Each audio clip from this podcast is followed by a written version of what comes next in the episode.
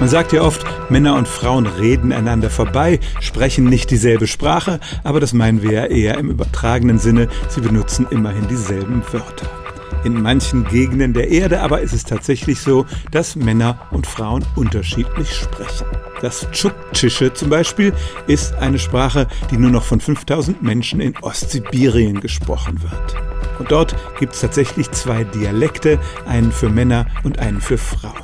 Die haben jetzt nicht unbedingt unterschiedliche Wörter, aber sie sprechen sie unterschiedlich aus. Wo die Männer zum Beispiel einen R-Laut machen, benutzen die Frauen ein Z. Und das klingt dann schon ganz anders.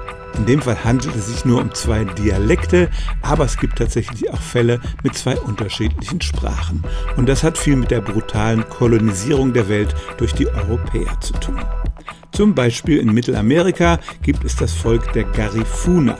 Die stammen ursprünglich von einer Karibikinsel und als die Europäer dahin kamen, haben sie erstmal brutal alle Männer niedergemetzelt.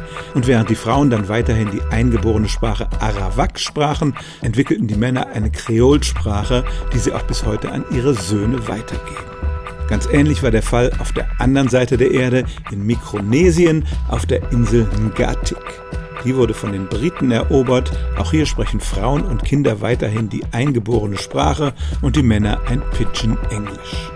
Also, es gibt tatsächlich ein paar Gegenden auf der Welt, da sprechen Männer und Frauen nicht nur aneinander vorbei, sondern tatsächlich in unterschiedlichen Sprachen oder Dialekten. Stellen auch Sie Ihre alltäglichste Frage unter stimmtz.radio1.de.